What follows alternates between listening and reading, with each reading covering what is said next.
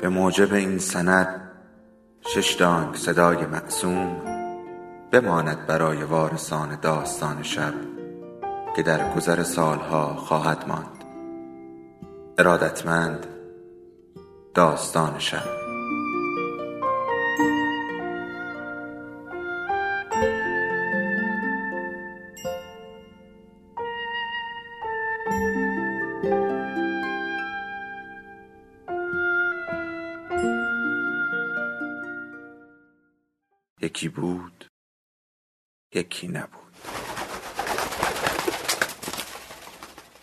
فقط این بلایای طبیعی نیست که تعادل همه چیز را به هم میریزد.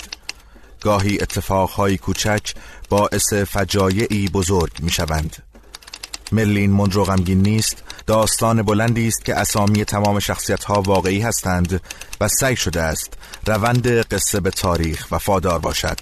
به غیر از آن همه اتفاقات قصه ها و روایت های این داستان غیر واقعی و از تخیلات نویسنده برآمده است.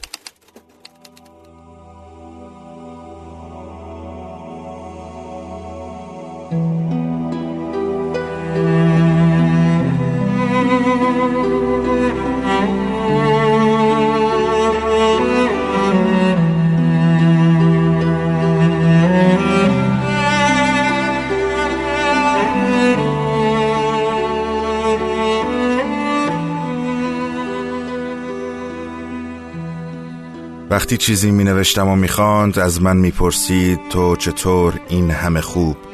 با جزئیاتی که نه کم هستند و نه زیاد همه چیزی که بر شخصیت ها رفته است را توصیف می کنی چطورش را نمی‌دانستم اما راست می گفت من خوب توصیف می کردم این بار نمی‌خواهم.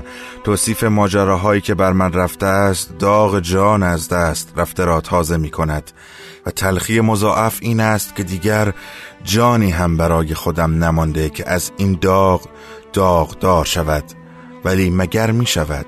نوری که از پشت میله های پنجره روی زمین اتاقک میتابید نشان می‌داد که ظهر بود اما برای من همه چیز شبیه یک صبح زود بعد از شب بیداری و گریه بود. چشم هایم سنگین بود و سرم سنگین تر معده خالیم به خودش میپیچید. استخوان پشت سرم درد می‌کرد. پاهایم را آنقدر حرکت نداده بودم که خشک شده بودند های دور تنم روی جای ضربه‌ای که سرباز عراقی با قنداق تفنگش به پهلویم زده بود فشار می آوردند.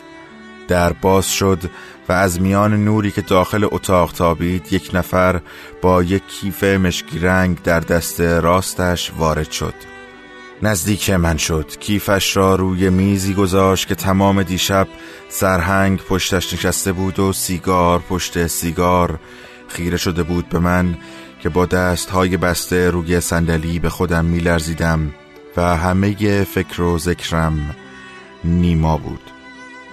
کیفش را باز کرد و با یک قیچی توی دستش به طرفم آمد. قیچی را که به سرم نزدیک کرد ناخداگاه سرم را عقب کشیدم. برای من دکتر و سرباز و سرهنگ و مترجم فرقی ندارد. از همه چیز و همه کس میترسم. می‌دانم از این جایی که گیر افتادم جان سالم به در نمی‌برم. این انتظار برای مرگ که می‌دانم دیر یا زود وقتش می‌رسد من را میترساند.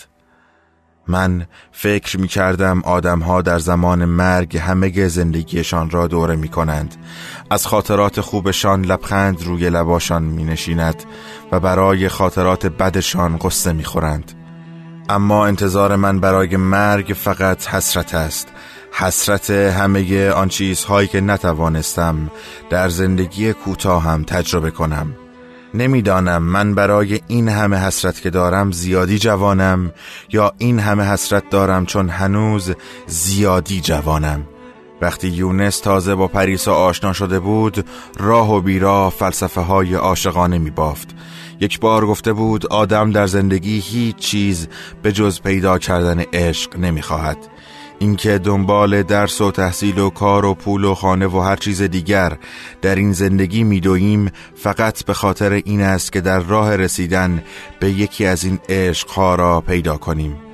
زندگی مثل یک پازل دو تکه است. همه چیزش یکی از تکه هاست و عشق تکه دیگرش.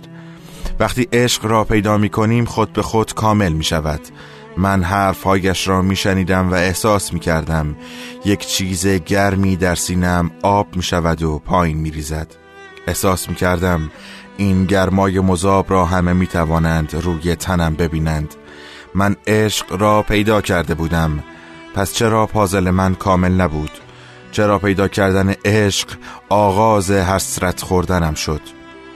آدمهایی را می دیدم که همدیگر را دوست داشتند. آنها کنار هم پازلشان کامل بود و حالا در هر جنگی در زندگی برای رسیدن به چیزهای دیگر در زندگیشان تنها نبودند.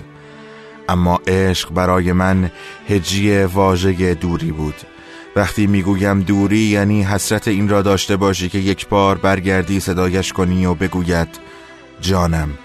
یعنی نمی‌توانی یک بار یواشکی نگاهش کنی حرف زدنش را تماشا کنی غذا خوردنش را ببینی. وقتی دندانهایش را روی غذا فشار می‌دهد یا لبهایش پر و خالی می شود حسرت یعنی نمیدانی بو کردنش چطوری است. حسرت یعنی همه چیز در خیال اتفاق می افتد حسرت چند خط نامه است که یک هفته طول می کشد برسد به دستش.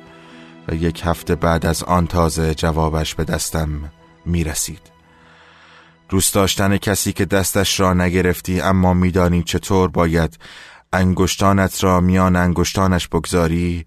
کسی که کنارش خیابانها را قدم نزدی اما میدانی سرعت قدمهایت باید چقدر باشد تا قدم به قدم و شانه به شانهش باشی. کسی که فقط کاغذ است و جوهر خودکار بیک آبی و کلمه و گاه گاهی چند تا پر گل سرخ در پاکت نامش پر از حسرت است پر از نداشتن. کسی که نیست اما می‌توانی ته دلت در سرخی گونه هایت میان لرزش دست هایت کنار دلتنگی هایت جمع شده در اشک چشم هایت میان زیر و روهای شالگردن هایت حسش کنی. آدم وقتی یک نفر را دوست دارد وقتی عشق را تجربه می کند دلش می خواهد تمام حواس پنجگانه جسمانیش را تمام روح و تمام جانش را به سمت محبوبش حرکت بدهد. هیچ حسی جای حس دیگر را نمی‌گیرد. هرچقدر نامه هایش را بخوانی جای شنیدن صدایش را نمی‌گیرد. هرچقدر صدایش را بشنوی جای تماشا کردنش را نمی‌گیرد. هرچقدر تماشایش کنی جای لمس دستانش را نمی‌گیرد. من وقت دوری شوقم زیاد می‌شد. شوقی که سرچشمه حسرت هایم بود. حسهای مختلفم تشنه تر می شدند و فقط کلمه داشتم که بریزم روی زخم هایم به جای مرهم. اما مگر دردم درمان می شد مرد پانسمان سرم را عوض کرد. نگهبان جلوی در را صدا زد و چیزی به عربی به او گفت. نگهبان با مترجمی که دیشب هم با سرهنگ در همین اتاق مانده بود برگشت. مترجم با مرد حرف زد و به طرف من برگشت. سلام حالت بهتره؟ جواب ندادم. از او بیشتر از هر کس دیگر در این اردوگاه متنفرم. از فارسی حرف زدن درستش معلوم است ایرانی است. در آرامش کامل می ایستد کنار مافوقش و جان دادن هموطنهایش را تماشا می کند می‌خواد بهت دارو تزریق کنه. داره میگه تا مقاومت نکنی نترس. فعلا به دل سرهنگ نشستی. هر کاری بکنن برای بهتر شدن حال خودته. من را طوری به صندلی بسته بودند که حتی اگر می‌خواستم هم نمی‌توانستم مقاومت کنم. مرد آستین لباسم را با قیچیش چید. روی دستم الکل زد و سوزنش را توی رگم فرو کرد. دستم تیر کشید. به ماده زرد رنگ توی سرنگش نگاه می کردم سرم گیج رفت. سوزن را از دستم بیرون کشید و جایش را چند ثانیه با پنبه فشار داد. وسایلش را جمع کرد و بدون هیچ حرف مترجم از اتاق بیرون رفت. پشت سرش سرهنگ وارد شد. مترجم به او سلام نظامی داد و سرهنگ مثل دیشب روی صندلی پشت میز نشست. شروع کرد به حرف زدن و مترجم برایم ترجمه می کرد می‌خواد بدون حالت بهتر امروز؟ به صورتش نگاه کردم. دلم می‌خواست می‌توانستم همه تنفرم را از چشمهایم نشان دهم.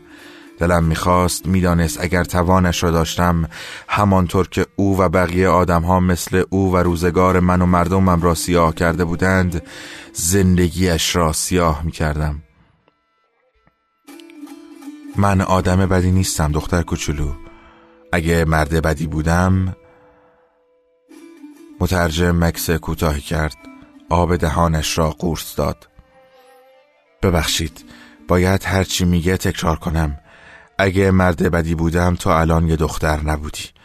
پس من نمی‌خوام اذیتت کنم. بهتره اینجا بفهمی دختر کوچولو. مترجم وقتی حرف می‌زد به صورتم نگاه نمی‌کرد. به جایی پشت سرم روی دیوار اتاق نگاه می‌کرد. اما سرهنگ دقیقا به صورتم ظلم می‌زد. می توانستم نگاه کسیفش را که انگار می توانست با آن اجزای صورتم را لمس کند حس کنم. از من بدت میاد؟ دلت می‌خواد آزادت کنم؟ اون پسر رو هم آزاد کنم؟ با هم برگردید پیش خانواده هاتون؟ خانواده خیلی چیز خوبیه نه؟ منم می‌دونم. فکر می‌کنی من خانواده نداشتم؟ من یه پدر داشتم یه مرد کامل مردی که همه اهل بازار روی اسمش قسم میخوردند. ارشاد مالک صاحب بزرگترین و شلوغترین چایخونه خیابون رشید. پدر من بهترین مردی بود که می‌تونستی در زندگیت باهاش آشنا بشی. مردی که خانوادهش همه چیزش بود. هر کاری می‌کرد تا زن و بچه هاش به بهترین شکل زندگی کنن. می‌دونی یه بار وقتی بچه بودم چی به من گفت؟ گفت پسرم بشیر این دنیا جای خوبی نیست اما تو آدم خوبی باش. تو همیشه سعی کن طوری زندگی کنی که اول خانوادت و بعد از اون خودت احساس آرامش کنی. چون وقتی یه پیری مرد 90 ساله بشی که داره تمام خاطراتشو به خاطر پیری از یاد می‌بره یادت نمیره که برای خانوادت چه کارهایی کردی. حتی اگه یادت بره احساس غروری که از فراهم کردن آرامش برای خانوادت کردی رو فراموش نمی کنی خانواده تو اولویت توه پسر. می‌فهمی؟ سرهنگ از روی صندلیاش بلند شد. به طرفم آمد و فریاد کشید. افهم؟ افهم آله. از جیبش جعبه طلایی سیگارش را بیرون آورد. سیگاری روشن کرد و دودش را بیرون داد. من خانواده خیلی خوبی داشتم دختر کوچولو. پدر خوب، مادر خوب، زندگی قشنگی داشتم. خودم درس افسری خونده بودم تازه استخدام دولت شده بودم. من چیزی از زندگی نمی‌خواستم. به جز همون آرامشی که داشتم اما به طرفم برگشت و انگشتش را به طرفم گرفت و باز داد کشید. شما همه چیز رو خراب کردید. شما ایرانی های کسیف شما موشای مریض که به سهم خودتون راضی نبودید. نگاه کردم به صورت مترجم که بدون هیچ تغییری در صورتش به من و خودش و بقیه ایرانی ها فحش می‌داد. شما زندگی منو یه روز نابود کردید. یه جایی توی تاریخ می نویسن که ساعت یازده و سی و دو دقیقه چهار صبح به وقت بغداد. دوازده و چهار دقیقه ظهر به وقت اون تهران شما. روز دوشنبه به تاریخ بیستم شوال سال 1400 قمری. اول سپتامبر سال 1980 میلادی چایخونه ارشاد مالک به دست عضوی از حزب الوعده اسلامی منفجر شد. می نویسن که طی بیانیه مکتوب محمد باقر صدر پدرزن مقتدا صدر اموزاده امام موسی صدر مؤسس این حزب حمایت همه جانبه اداره خودش و حزبش رو از آیت الله خمینی اعلام کرد. این اقدام تروریستی فورا توسط معاون اول نخست وزیر طارق عزیز محکوم شد. می‌دونی که اون مأمور ایرانی که محمول رو در چایخونه پدرم گذاشت در عرض یه ساعت دستگیر شد. برزان تکریتی بازجویش کرد و خیلی طول نکشید که اعتراف کرد. می‌دونی روزی که من برای قصاص اون موش کثیف رفتم چیکار کردم؟ فقط توی صورتش توف انداختم. ارزش کسی که ارزش خانواده ای منو نفهمید و خانوادم و از هم پاشوند چیزی بیشتر از آب دهن نبود. پدر من مرد. پدر من رو هم کیشای تو کشتن. مادر من مجبور شد با اموم ازدواج کنه. می‌دونی اولین شبی که اموم مادرم رو با خودش به اتاق خوابش برد چه تصمیمی گرفتم؟ تصمیم گرفتم تا می‌تونم ایرانی بکشم. اونقدر ایرانی بکشم تا این نسل نجس از روی زمین برداشته بشه. به طرفم هجوم آورد اما جلویم ایستاد. دستش را بالا برده بود که کتکم بزند. دستش روی هوا میلرزید. به طرف مترجم برگشت و سیلی محکمی به گوشش زد. مترجم روی زمین افتاد. سرهنگ با خشم چیزی گفت که فقط ایرانیش را فهمیدم. سر مترجم فریاد زد. مترجم از جایش بلند شد. خاک لباسش را تکاند و به ترجمه کردن حرفهای سرهنگ ادامه داد. می‌خوام تو رو مال خودم بکنم. همونطور که اموم مادرم رو عقد کرد. اینطوری اون پسره هم می‌فهمه من چه حسی داشتم نه؟ گوش کن چرن میگه هیچ کاری نمی‌تونه بکنه من کمکتون می‌کنم. عروس سرهنگ چه ترکیب قشنگی. نه دختر کوچولو؟ از هیچی نترس دختر من کمکتون می‌کنم. جا خورده بودم. باورم نمی‌شد که مترجم داشت میانه ترجمه هایش با من حرف می‌زد. نمی‌دانستم چطور باید به او که یکی از خودشان بود اعتماد می‌کردم. سرهنگ جلوی پاهایم زانو زد. دستهایش را به حالت باز کردن یک جعبه جلویم حرکت داد. داره ازت خواستگاری می‌کنه. لازم نیست رد کنی. فقط قبل از اینکه چیزی بشه تو و اون پسره از اینجا رفتید. بپذیر. وقتی می‌خواست با من حرف بزند دنبال کلمه هایی میگشت که مطمئن باشد سرهنگ نمی‌فهمد. اما هنوز هم نمی‌توانستم باورش کنم. میگه تو دختر باهوشی هستی می‌دونه که زنده موندن خود تو پسره به جوابت بستگی داره. مهم نیست دختر بگو باشه من کمکت می‌کنم باور کن. هزار فکر در سرم میچرخید. نمی‌دانستم باید چه کار کنم. زبانم را که مثل تکه آجر در دهانم سنگین شده بود روی لبهای خشکیدم کشیدم. بگو دستم رو باز کنه. بگو حلقه خودش رو دستم کنه. نمی‌دانم چه از سرم گذشت که اینجا گفتم. فقط می‌خواستم دستم باز شود تا کاری برای خودم بکنم. اما نمی‌دانستم چه کاری وقتی تمام تنم به صندلی بسته شده بود. احساس می‌کردم دارو داشت اثر می‌کرد تنم کرخت بود و سرم سنگین تر از قبل. حتی اگر تمام تناب را باز می کردند نمی توانستم از جایم تکان بخورم. اما سرهنگ خودش جلو آمد. دست چپم را باز کرد. وقتی می‌خواست تناب ها را باز کند با پشت انگشتانش روی دستم می‌کشید. احساس می‌کردم می‌خواهم همه معده خالیم را بالا بیاورم. احساس می‌کردم چشمهایم داغ می‌شد و می‌خواستم جیغ بزنم. اما نمی توانستم دستم را باز کرد دست برد تا حلقش را از انگشتش در بیاورد. در همین فرصت همه جان نصف نیمم را جمع کردم در دستم که بلندش کنم و بخوابانم در گوشش. همه تلاشم یک سیلی بود که از بیجانی شبیه نوازش شد. اما همان سیلی بیجان آتش انداخت به جان سرهنگ. به جایش سه تا سیلی در گوشهایم زد. مترجم با همان صورت بیهستش ایستاده بود و تماشایم می‌کرد. سرهنگ چند قدم عقب رفت.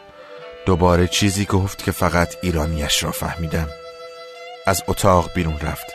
زمزمه مترجم را شنیدم که گفت چی کار کردی آخه؟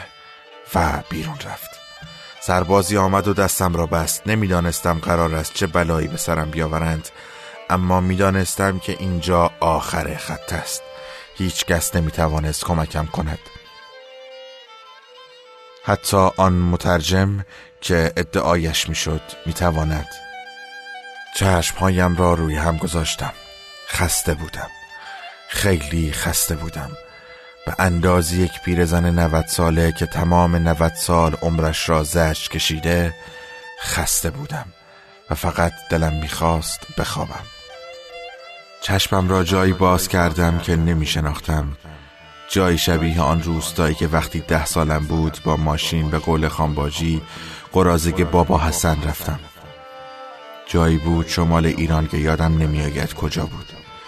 چشمم را جایی باز کردم مثل همانجا وقتی که آقا حسن برای خودش قلیان چاق کرده بود و روی یک تخت چوبی لم داده بود. یونس به تنه دو تا درخت تناب بسته بود. سارا و ساغر را نوبتی روی تاب دست سازش می نشاند و با هر حل محکمی که به آنها می‌داد صدای خنده هایشان را تا آسمان میفرستاد. خانباجی جایی زیر سایه پربارترین درخت قالیچه کوچک قرمزی پهن کرده بود و با یکی از آن پیراهنهای همیشه گلدارش آنجا نشسته بود. بافتنی می بافت به طرفش رفتم روبرویش روی خیسی چمنها چهار زانو زدم. دستهایم را گذاشتم زیر چانم نگاهش کردم. به صورتش که چین و چروکهایش عمیقتر شده بود. لب پایینش که وقتی تمرکز می کرد گوشه سمت چپش را به دندان می گرفت چشمهایش که روی میله های بافتنی خیره بود و دستهایش که کامواها را به هم می بافت دلم برایش تنگ شده بود. دلم برای وقتهایی که صدایم می کرد تا فوت و فن آشپزی را یادم بدهد و وقتی غر می زدم می گفت من دختر بیهنر شوهر نمیدم که لعن و نفرین پشتم باشه. وقتهایی که برایم میوه پوست می‌کند و می‌گفت حالا تو برای سارا و ساغر پوست بکن. وقتهایی که صورتش را میبوسیدم و می‌گفت باز لوس کردی خودتو؟ و همه وقتهایی که دیگر که ردی از خودش تران گذاشته بود تنگ شده بود. پرسیدم خانباجی چی میبافی؟ جوابم را نداد. انگار نمیشنید که دارم با او حرف می‌زنم. انگار من در خانواده خوشحالی که داشتند معنی خوشی را تجربه می‌کردند جایی نداشتم. گفتم می‌دونی خانباجی من از تو بیشتر از همه فرار کردم. آخه خاتون خانوم جون وقتی زنده بود می‌گفت اذیتت نکنیم. می‌گفت تو خیلی حساسی. می‌گفت تو زود دلت میشکنه. باید حواسمون خیلی بهت باشه. منم یه وقتا که دلم خواست گریه کنم رفتم قایم شدم زیر پتو و یواشکی گریه کردم تا تو نبینی یه وقت دلت بلرزه. که بچم چه قصه به دلشه که اشک اومده به چشمش. ازت فرار کردم اما همیشه خواستم شکل تو باشم. همون دختری که توی نوجوانیش شونه به شونه شوهرش اومده بود تا تهرونی که خودت میگی شهر گرگاست. همون دختری که محکم ایستاد و واسه بچه هاش واسه شوهرش حتی واسه مادرش هم مادری کرد. می‌خواستم شکل تو باشم خانباجی. قوی همونقدر قوی که یه روز صبح که خبر آوردن یونس رو گرفتن پشدی بدون بابا حسن رفتی دنبالش. همونقدر قوی که وقتی با هم برگشتید یونس دیگه یونس نبود اما تو خم به ابروت نیومد و تنهایی همه درداشو خوب کردی. قوی مثل وقتی تنهات گذاشتم مثل حالا که می‌دونم هر روز و هر ساعت گریه می‌کنی. خانباجی چرا نذاشتی مامان صدات کنیم هیچ وقت؟ چرا نذاشتی؟ دلم می‌خواد مامان صدات کنم. ولی مامان مامان مامان مامان تو قوی ترین زنی هستی که می‌شناسم. من قوی بودن رو توی چشمای خستت روی دستات که داره چروک می‌خوره پشت لبخندت که همیشه داریش توی صدات حس می‌کنم. مامان مامان مامان مامان من فقط می‌خوام مثل تو باشم. حالا که دنیا روی سیاهشو نشونم داده فقط مثل تو بودن راه نجاته. خستم مامان دلم می‌خواد سرم و بذارم روی پاهات گریه کنم. تنم درد می‌کنه روحم درد می‌کنه. مامان من از این دنیا فقط عشق می‌خواستم اما دنیا فقط به هم درد داد. کاش تو رو داشتم. کاش حداقل تو رو کنارم داشتم. خانباجی هنوز چشمهایش به بافتنی بود. صدای خنده های یونس و سارا و ساغر بلندتر شده بود. دوباره پرسیدم چی میبافی خان با مامان؟ سرش را بلند کرد. به صورتم نگاه کرد به چشمهای خیسم لبخند زد. دوباره به بافتنی توی دستهایش نگاه کرد. شال گردن. شال گردن می‌دونی نشونه چیه؟ نشونه انتظار. منتظر دخترمم تو می‌دونی کی برمیگرده؟ سرم را جلو بردم و دستهایش را بوسیدم. های روی صورتم دستش را تر کرد. آره قربونت برم می‌دونم. زود خیلی زود برمیگردم. خیلی زود میام پیشت. حالا هر جا که باشی. چشمهایم را از سکانهایی که کسی به تنم می‌داد باز کردم. بالای سرم یک سرباز عراقی بود. چند بار پلک زدم. سرهنگ آن طرف در ایستاده بود. سرباز تنم را از صندلی باز کرد و تنابها را دورم بست. من را تا پشت پنجره اتاق کشاند. سرهنگ می‌خواست چیزی را نشانم بدهد. به بیرون پنجره اشاره کرد. تنها چیزی که بیرون بود یک زمین خالی با اتاقک هایی مثل اتاقک من دورش بود که وسطش یک میله بلند فلزی در زمین فرو کرده بودند. تنم بیجان بود. سرم گیج می‌رفت. همانطور که هنوز بیرون را نگاه می کردم تا ببینم چه چیزی را می خواهم نشانم بدهد دستم را به لبه پنجره گرفتم. چند سرباز عراقی با یکی از اسرا که صورتش را با سرپوشی مشکی پوشانده بودند به طرف میله حرکت کردند. اسیر را به میله بستند. اسیر هیچ تقلایی برای رهایی نمی کرد آرام ایستاده بود. چهار سرباز عراقی روبرویش ایستادند. دوتا زانو زدند و دوتا پشت سرشان به طرف اسیر نشانه رفتند. مترجم تازه پیدایش شد. جلو رفت. چیزی به اسیر گفت. اسیر تکانی خورد و سربازها به دنبال شمارش مافوقشان به تنش چندین و چند گلوله شلیک کردند. یکی از سربازها جلو آمد. سرپوش اسیر را برداشت. پشتش به من بود. نمی توانستم ببینمش. اما می توانستم تصور کنم این جسم بیجان مرد خانه یک نفر پسر یک مادر برادر یک خواهر بوده است می توانستم تصور کنم که هیچ کسی نمی‌فهمد خبری از او به دست معشوق یا مادر یا خواهرش نمی رساند. آنها بیکس شدند و خودشان هنوز خبر ندارند که بیکسند خبر ندارند که این جنگ که تمام شود هیچ کس بر نمی گردد تا دست مادرش را ببوسد معشوقش را در آغوش بگیرد پیشانی خواهرش را ببوسد. می توانستم تصور کنم که جنگ یک روزی تمام می شود اما جای خالی آدم هایی که جنگ آنها را از هم می گیرد تا همیشه ادامه پیدا می کند آدم هایی که عکس روی دیوار و خاطره توی دل و اشک توی چشم می شوند تا همیشه ادامه دارند. شاید یک روزی جنگ تمام شود تانک ها و جیپ های جنگی برگردند. زمین ها بین کشورها تقسیم شوند. اما مردم چی؟ روزی که جنگ تمام شود کسی از آن بچه هایی که روبروی ساختمان بیمارستان خرم شهر به رقصشان گرفتند و به قتلشان رساندند چیزی می‌پرسد. کسی از آن راننده بیچاره که ماشینش را منفجر کردند حرفی می‌زند. سرهنگ سرش را نزدیک آورد. و با لحنی که بیشتر شبیه تمسخر بود اشاره کرد به اسیر و گفت نیما. هزار حرف از سرم گذشت.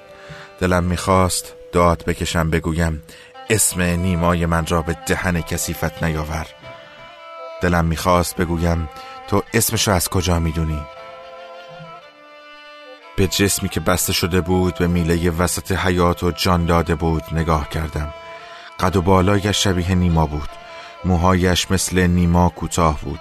همان لباس هایی که نیما زیر پوش پزشکیش پوشیده بود به تن داشت. ولی این درست نبود. نمی توانست نیما باشد. نیما به این راحتی من را تنها نمیگذاشت. همه جانم جیغی شد که اسم نیما را صدا زد. بعد از آن چشمم سیاهی رفت و دنیا پشت پلکایم تمام شد. حالا نزدیکی غروب است. این را از خورشید که آسمان پشت پنجره را به رنگ قرمز درآورده است می‌فهمم. سرهنگ هنوز پیدایش نشده. من را دوباره به صندلی بستند و چسبی که روی دستم است می‌دانم که باز هم از آن مایه زرد رنگ به من تزریق کردند. احساس می کنم چیزی را از داخل سینهام بیرون کشیدند. انگار دیگر زنده نیستم.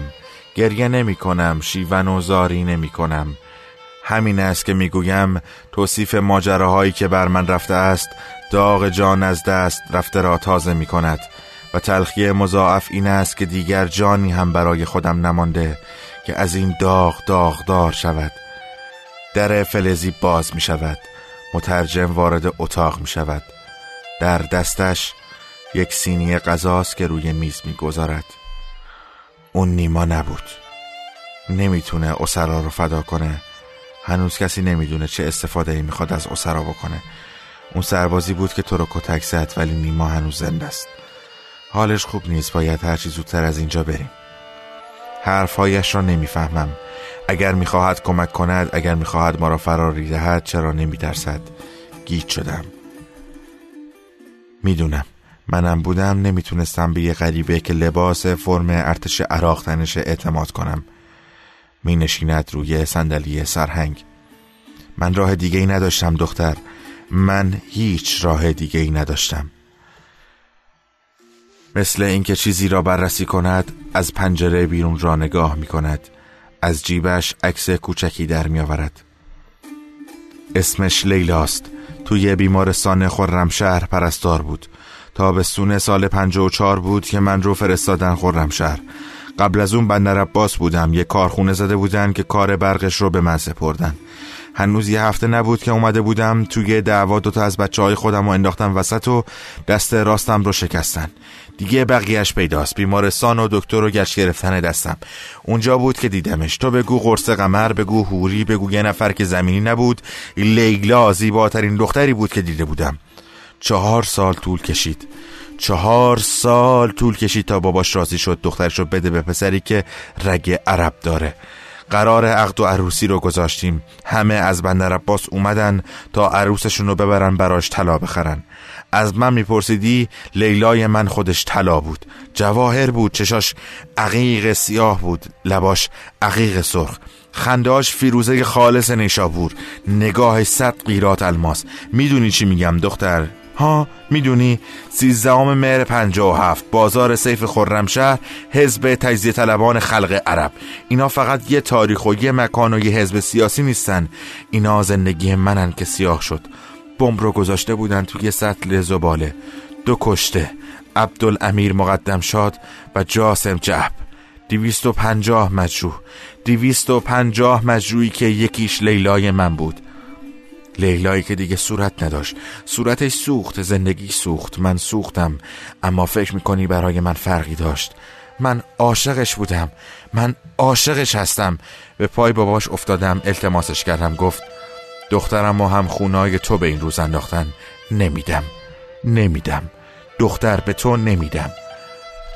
واسه من می‌دونی چی موند. هر روز رفتن و پشت در خونه نشستن به خیال اینکه یه فرجی بشه و لیلای منو به من پس بدن. می‌دونی چی جوابم شد دختر؟ جیغ گوش خراش مادرش اول صبح یکی از روزای آذر ماه تنباکو خورده بود.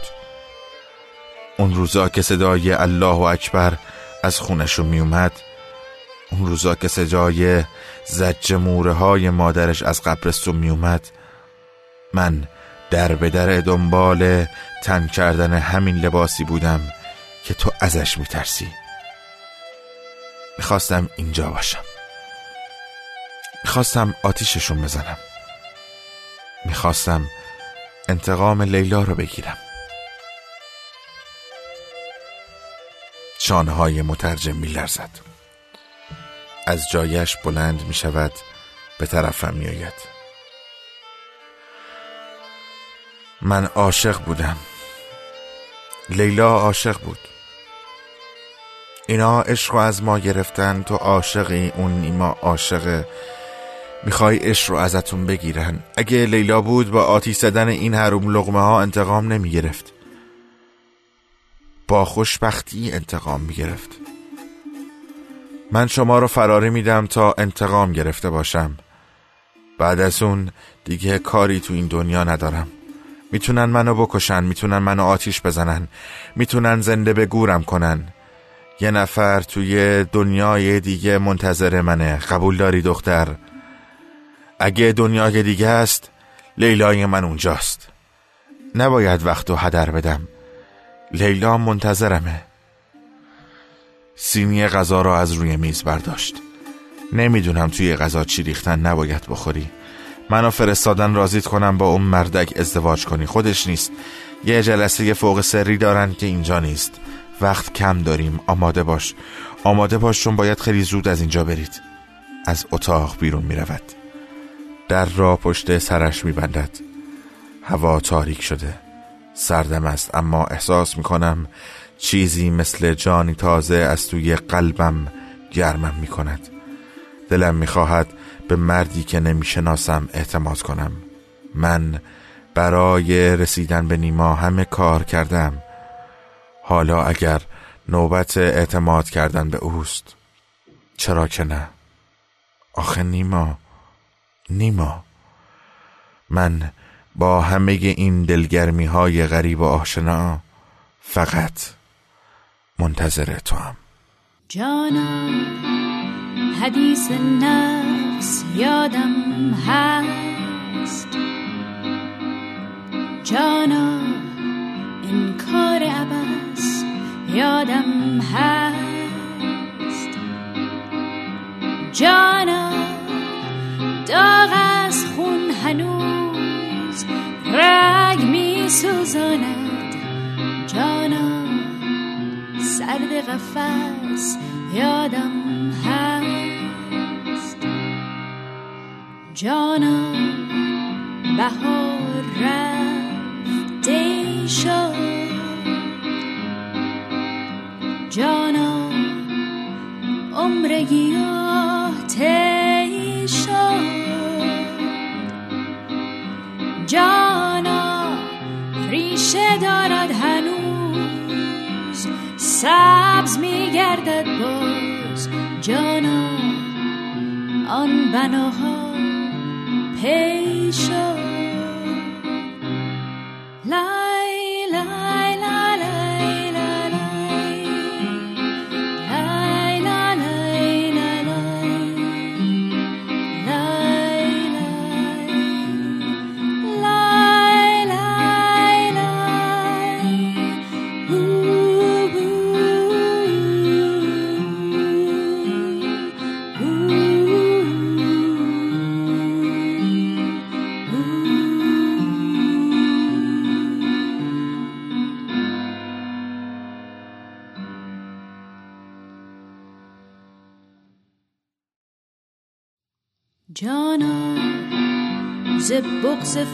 خورده یادم جانا زیاد برده یادم جانا جان بسوخت و شعله دارد هنوز جانا. ز شمع مرده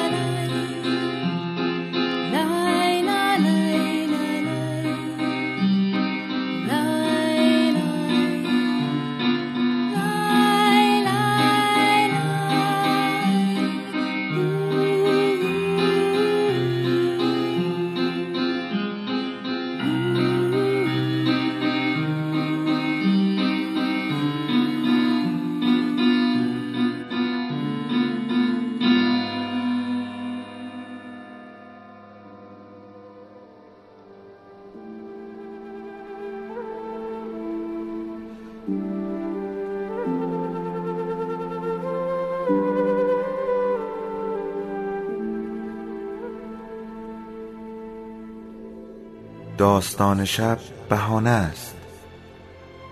برای با هم بودن دور هم نشستن شنیده شدن.